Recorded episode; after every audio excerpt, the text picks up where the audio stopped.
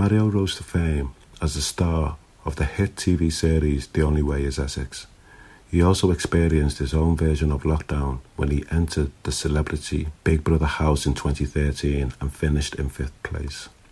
Mario is a mental health campaigner and a brand new Papyrus ambassador who has shared his own journey openly in a bid to help others who may be struggling. A proud dad to Parker Jacks, Mario is determined to create a society in which suicide is talked about openly and without stigma. Life has changed so much for Mario since becoming a dad, and we caught up with him on Zoom ahead of International Men's Day to talk about how being a dad is the best thing that has ever happened to him.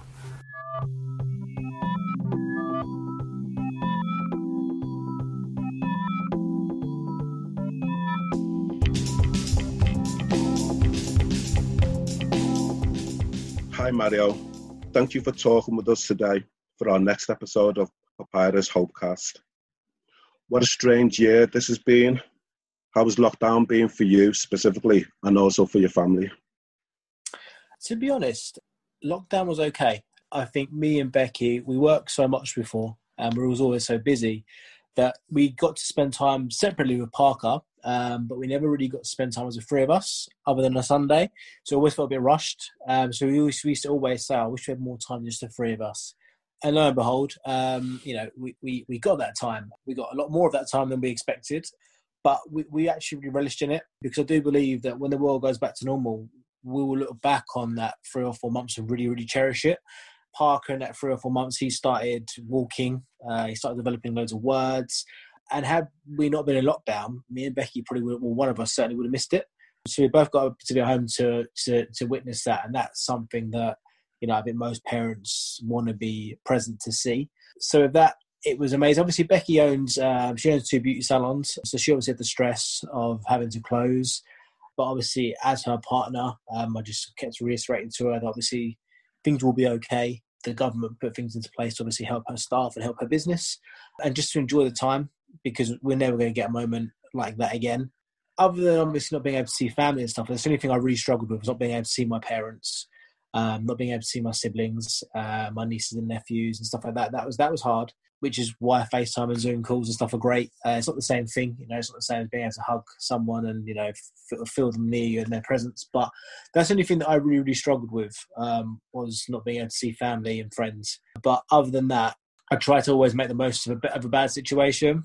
That's what we did. I think we just really just focus on the fact that, hang on a minute, you know we, we we get to be together every day the three of us and you know this this is what we wished for so to make the most of it i think you, you're not wrong there i think with lockdown it's given us an opportunity to take a step back to reflect on what is important yeah, I think I think and I think a lot of people needed that. I think myself included. I think you get so you know discombobulated about what's important in life and where you need to be and all that sort of stuff that you don't stop and think, you know what, actually where I am is fantastic. And the people that I've got in my life are fantastic. So just enjoy them. I think, yeah, I think, I think you're right. I think it's given people a lot, I've opened people's eyes a lot more to actually what you need um, and what you want. Absolutely. Thank you for that.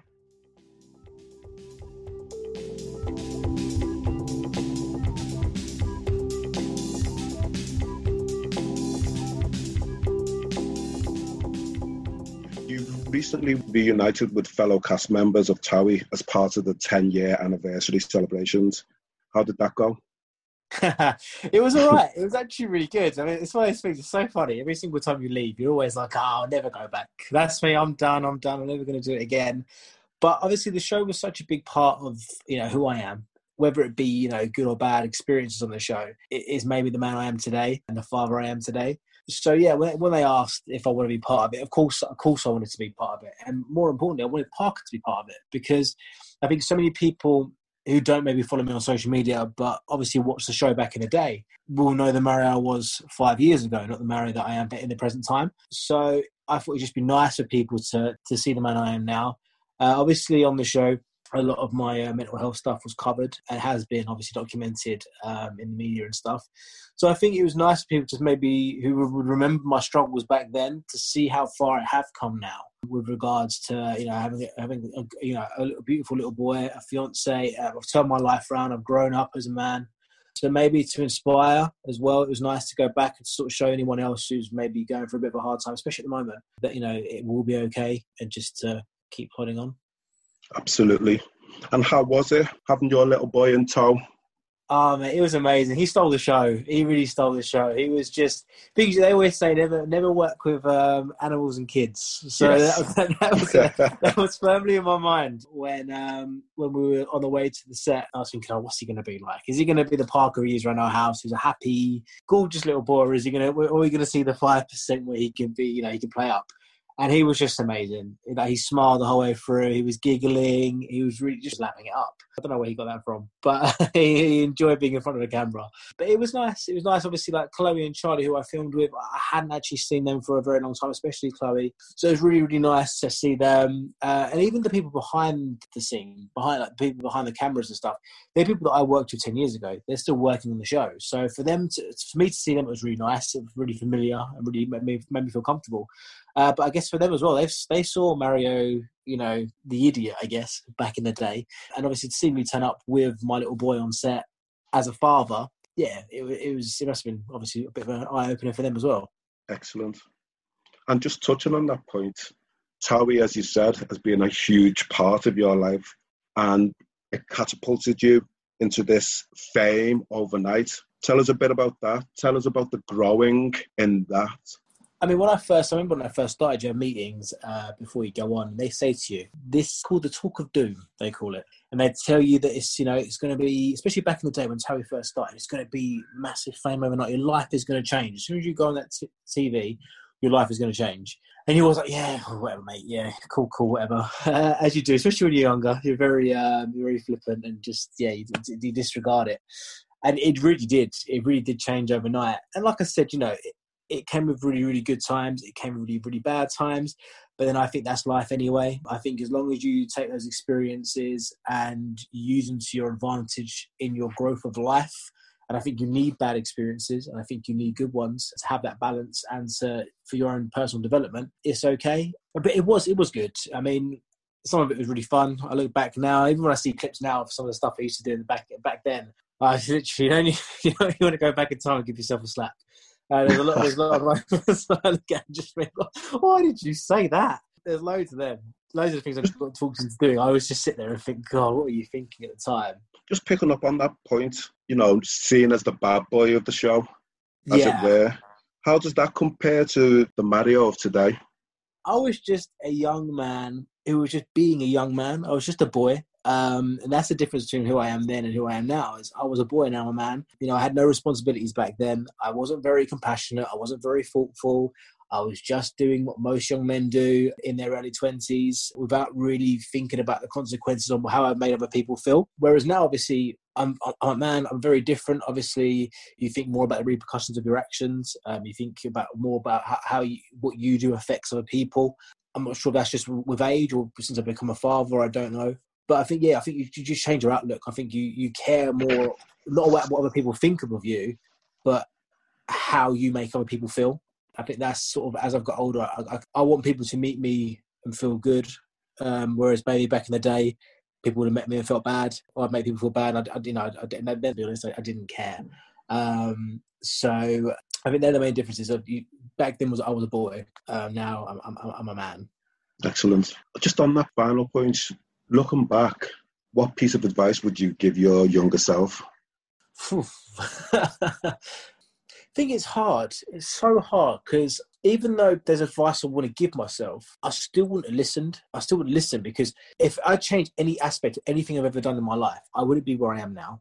Absolutely. Uh, I, wouldn't, I wouldn't have my little boy. I wouldn't have my partner. I wouldn't be the man I am. I had my dad at the time advising me on stuff, and you know he's got a wise a wise head in his shoulders you know he he wrote the book in life that i'm reading and i still didn't listen to him i still went ahead and you know did, did what i did so i think even if i, I could have given myself advice knowing the man i was back then i wouldn't have listened so um yeah i guess i probably would have told myself not to do anything different because of where I am. If That's I was in a fair. bad place now, I guess I maybe would have told myself to be different. Um, but you know, life has worked out for me in regards to you know the, things that are actually that are actually important.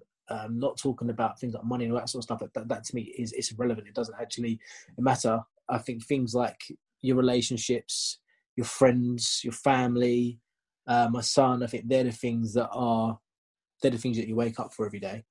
Um, and yeah, I've, I've landed on my feet with regards to those things. So um, yeah, I wouldn't wouldn't change anything. So Excellent. sorry to anybody that I hurt in the past. It's it's just yeah, it's um, it was just part of my journey. Of course, of course.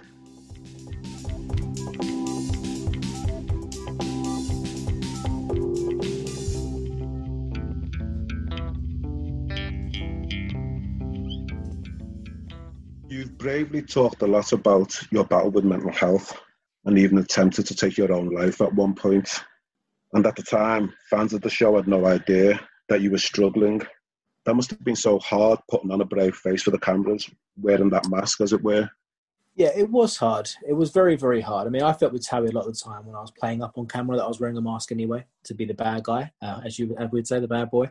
Yeah. Um, but yeah, I've, do you know what? I think because I was always playing a part on the show anyway, I didn't really find going on camera and hiding my emotions and how I was feeling within that hard. I think the hardest thing for me was maybe hiding those those feelings from my family my friends um, because they normally they would be the people that I felt when I come away from the show, away from filming, that I could be myself around and be open and honest with, and you know, not be the the perceived person that I was on Towie. So obviously, having like something inside of you and having that that that anxiety and that depression and the way in which I was feeling about having to hide that from them, especially back then because we didn't speak about mental health as openly as we do now. You know, you're talking seven, eight years ago, like it just wasn't it wasn't spoke, especially within within young men. So yeah, it was it was just, yeah that was the hardest part was because I felt like I was almost lying to them, and I think when obviously when everything did happen, and um, then obviously it came out, and I told my mom, I told my sisters, I told my dad. That was the hardest part because I were like, even like my friends, they were like, "How could you have gone through all that and not told us?" And I said to them, "It was harder for me to hide it than it is for you to hear it." because there was nothing more I would have wanted than to turn around and tell you. But then at the same time, your parents feel like you're letting them down. You don't feel like your friends are going to understand. Everyone has that whole, you know, the flippant thing of, oh, you know, you're just having a bad day. Uh, especially back then, that was that was the, uh, you know, the outlook on mental health. Yeah, I think hiding that on the show was hard, but it was quite doable because I always felt like I wasn't really myself on the show anyway. But away from the cameras, it was harder because I felt like I was, you know, not not being truthful with the people that that actually love me. How did that feel when you did finally open up to the people that love you? It felt amazing, to be honest. Um, I went. I, I spoke to, first and foremost. I spoke to my mum uh, after the attempt because I felt like I needed to. My mum's not really like a mum. She was. She was more like a like a really close friend. So I knew I could tell her without any judgment. I knew that she would understand. And then I spoke to one of my sisters, uh, and she recommended um, somebody in London to me to speak to. So when I spoke to him a couple of times, and it helped. It helped put a lot of things into perspective uh, of what I was feeling and my outlook on stuff. Uh, really, really helped. But I guess when I started actually speaking more to my friends, it made me feel actually amazing to speak to my boys because it was almost like I had instigated them opening up about their problems. Like you gave them permission? Yeah, like I like I opened the door for them. Yes. I showed them the way. So as soon as obviously I came out and it was everywhere, and then obviously they we was all speaking about it, they were like, "Can't believe you didn't tell us." But if you had, I would have told you that I actually feel like this. So therefore, that was the discussion. That's that was a good that came of it all was the fact that yeah, maybe I had to go through a horrible experience, but at the same time, it made, my, made sure my, none of my friends did because all of a sudden we're all sitting there talking about it. And ever since then, all my boys now, if there's a problem, we all call each other. We're the first, you know, we're the first people that everyone will speak to. We'll, we'll all call each other. We're having a bad day. We'll go for a walk and we'll, we'll have a chat. So I feel like, yeah, I opened the door to that with my boys. How important do you think it is that young people are able to talk openly about how they're feeling? I think it's massively important. I think you know, there's the old saying that a, a problem shared is a problem halved, and I, I really do, I really do agree with that. Because sometimes when things get you down in life, that other perspective helps, and even if someone can't relate to what you're going through, they can still make you feel better. They can still say things that are going to you know make you feel good, and you'll just feel better for getting off your chest. You really will. I've always said you're never going to change the the generation that's maybe above our generation. You know, the, the, old school, the old views on stuff. You won't change that. I think you know that's that's just the way in which they were brought up. I think my generation, I think a lot of people are openly speaking about mental health a lot more, and it is getting a much bigger scope. I think it is being spoken about more more regularly and more openly without it being um, having like a tarnished thing to it, but like being like a negative thing. But I feel like now, like my job as a father would be to make sure that the next generation, the important generation, my son's generation, will will speak about mental health as much as we do having a cold or a cough and that's why I think it's important for us now as as as, as adults, not just talk about it within our circle, but talk to our kids about it, so they know that it's okay to speak, it's okay to talk. If you have a bad day, everybody has a bad day. Yeah, we might have a bad day at our age because you're worried about paying the bills or you're worried about adult stuff. But kids have bad days too. Whether it's about something sinister like homework, uh, homework to us now we'd laugh, but to a kid that's a lot. Bullying at school, not even bullying, being left out all those sort of things, or you know, not having stuff that other kids have got. There are so many things that would play on a kid's mind. I think if you bring your kids up to understand it's okay to talk and to share those problems with you as parents, that's when you're going to change the world. Because then, in you know, in in ten years' time, fifteen years' time, when our kids are older, you've got a whole generation of kids that understand mental health, understand that it's okay to talk, and you'll see suicides go down and depression go down because people actually realize it's not this dirty word, it's not this dirty thing to have mental health problems. It's actually very, very common and it's actually okay to talk about it. It's not embarrassing, it's fine, it's okay. Oh, Are you encouraged then from the last seven or eight years to see that change, that shift? Massively. Like I remember when I did my, my story on, on, on what um on what had happened and it was just like this alien thing that I was speaking about. Like now I applaud so many people, especially everybody in general who speaks about it. But then when you see people in the public eye that come out and speak about it, speak about their experiences, and are so relatable, I think it's fantastic to put yourself out there and you know say, you know, my Instagram is a bravado. Behind it, yeah. I'm still having these problems. What you see on Instagram isn't isn't what's going on. It's that's the perfect life. The real life isn't so perfect. I have these same struggles as you do. I think it will help. So, it helps so many more people. And I think you know, just regards to people like the media, and all that sort of charities that make it so much more openly spoke about should all be applauded because yeah it's, it's so different now to what it was eight years ago excellent so international men's day this year talks about promoting a conversation about men manhood and masculinity do you feel that there is too much pressure on men to act in a certain way and how do you think this links in with men's own mental health I agree. I think there is this whole thing where men aren't allowed to cry or we're not allowed to show weakness. We always have to be this strong, dominant force. This isn't the 1920s anymore. Um, you know, life's very different. And there's a lot of different pressures now than, than there were then. Life's very, very different. Uh, life is hard. And I think, in my opinion, as someone who's deemed masculine and manly, well, I like to think I am anyway people listen to this like, no, you're not. but I think there's nothing more masculine than a man who can actually talk about his emotions. I think it's to, to, to address that, to put yourself out there. That's manly. That's brave. That's real bravery. That's strength. Your, that's that's proper strength. That's strength. Not to do you know pressing weights in the gym is is isn't as strong as being able to you know speak about how you're feeling. So yeah, I think I think there is that still that that thing of men, but I do think I do think it's it's getting out there now. I do think men are starting to realise, you know, it's okay to talk. It doesn't make you any any less of a man. It makes you more of a man.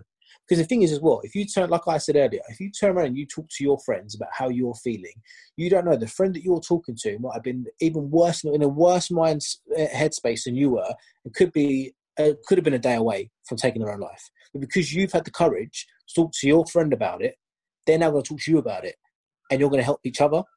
So I think I think it's yeah I think that's what great I think that's um, what being a man is now is that's that's strength. And I think to add to that, there's a lot to be said about just connecting, just talking. Yeah, just talk. And I think that people say, oh, but I've got no one to talk to. But there's so many great charities. Papyrus, great charity to talk to. If you don't fit into that demographic, there's others that you can talk to. There's so many people that will help you. And that's the thing is talking is so key. Even if someone can't give you advice, or can't relate, you'll still feel so much better for getting it off your chest. Absolutely. What advice would you give to any young person who is struggling right now? Exactly that. Speak. Speak to anyone. Speak to your parents. Speak to your friends. Speak to your siblings. If you haven't got that, you don't feel really that comfortable talking to those people, then reach out to you know one of the charities. Reach out to Papyrus. Like I said, if you're in that demographic, reach out to anyone because there's yeah talking. That's the only thing I can advise people is to talk. Talking saved me. It really did. See, I think everyone I've ever come across who has you know mental health problems, they're all saying the same thing: talk, talk, talk, open up. Do not be scared to open up. It's the best thing that you will ever do. It will save your life. It will make you feel better, and yeah, you will help other people as well by doing so. Thank you. Okay, you are now officially an ambassador for Papyrus. Yeah. Woo-hoo. And it's so great to welcome you into the Papyrus family. What are you hoping to achieve in your role as an ambassador?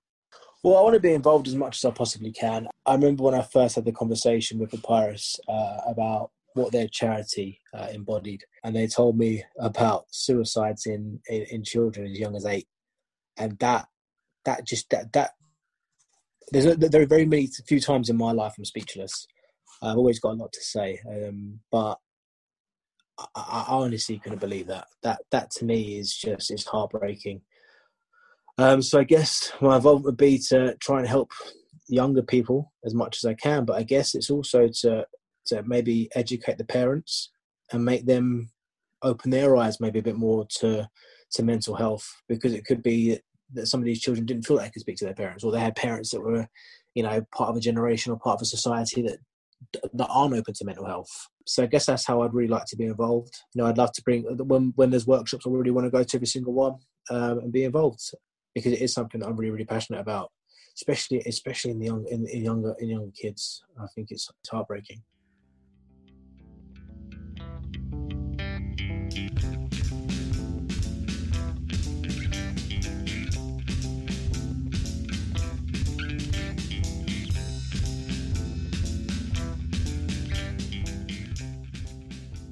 From one important role to another, tell us about being a dad to Parker Jacks. How does that change your life? It's the best thing in the world. Honestly, a few years ago, if you'd have asked me what's important, it wouldn't have been the things that I'd say to you now. You know, I'd have said things like my car, what watch I have on my wrist, all that sort of stuff. And it doesn't matter. Like, Parker's happiness is my happiness. And that's how I judge myself and how I'm doing as a father, is that he's smiling and he's healthy and it's yeah, it's just changed my outlook completely. And everything I do now is for him, you know. And it's not just things that I do with regards to work. The way in which I am is for him because everything I'm doing now, it's for him. But he's also picking up on what I'm doing. Is going to mold him into the man he becomes. So what he sees in me will reflect in him.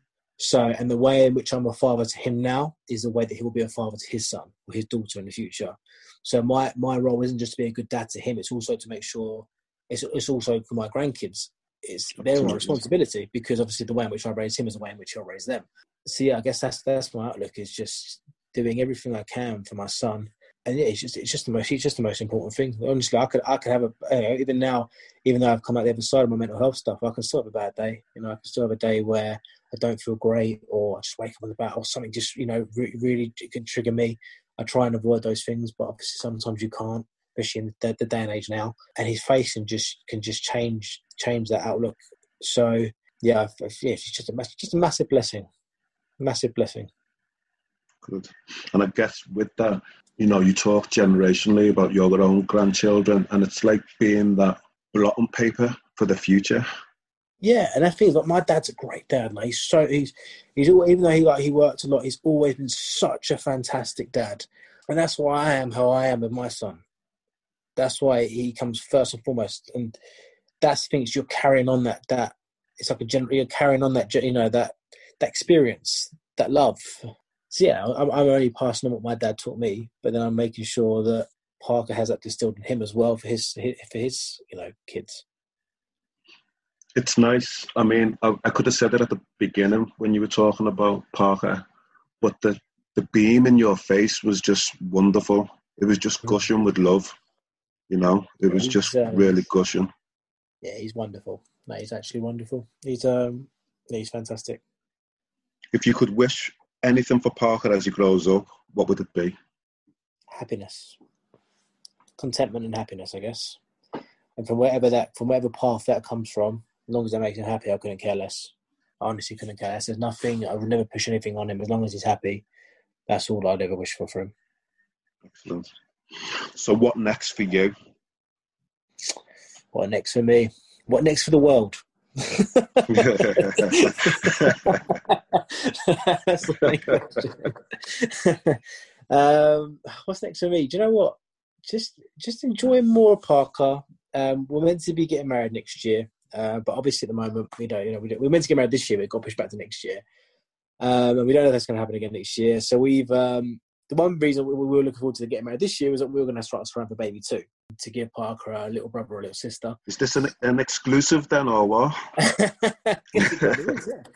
um, um, but now we're sort of thinking that we're going to wait till January, and if the world still still seems, um, you know, uh, like it's um, not moving back into some sort of normality, uh, which I think is looking the case, then we will push the wedding back to 2023, and we will start trying for baby two uh, in the new year, which is, um, in my eyes, a lot more exciting than a wedding anyway. Yeah, we sort of feel like if we wait till next June and it doesn't happen, we're putting our lives on hold for a day that might not happen, and more importantly, putting Parker's life on hold because obviously he's getting to that age now; he's he's ready. So yeah, that's that's more important to us. Thank you. Thank you for sharing that. And finally, tell us what hope means to you. Hmm, that's quite that's a hard question. What does hope mean to me? I guess, especially if you're, when you're in a bad place, hope is the belief that things can and will get better. Um, I mean, if you look at you know the world now, we all sit there and we get through each day hoping and believing that one day we'll be able to eat in a restaurant with our friends and family again, be able to hug our parents and see them in our houses. I guess hope's just the thing that sometimes on a dark day gets you through. Hope's the thing that can, you know, gets you from day to day, especially in about in about you know when the world's crazy as it is now, or when times aren't things aren't going your way. Hope's what you know keeps you going, keeps your heart beating, gets you up in the morning, and you know makes you crack on. Any final words? Um, no, not really. Um, probably my, my most open chats I've ever had.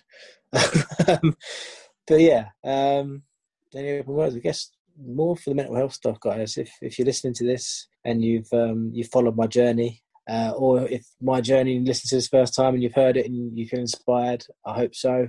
Like I said, the most important thing, advice I'll ever give you in my last words would be talk to people because it will save your life. Mario, thank you very much. Mate, my pleasure.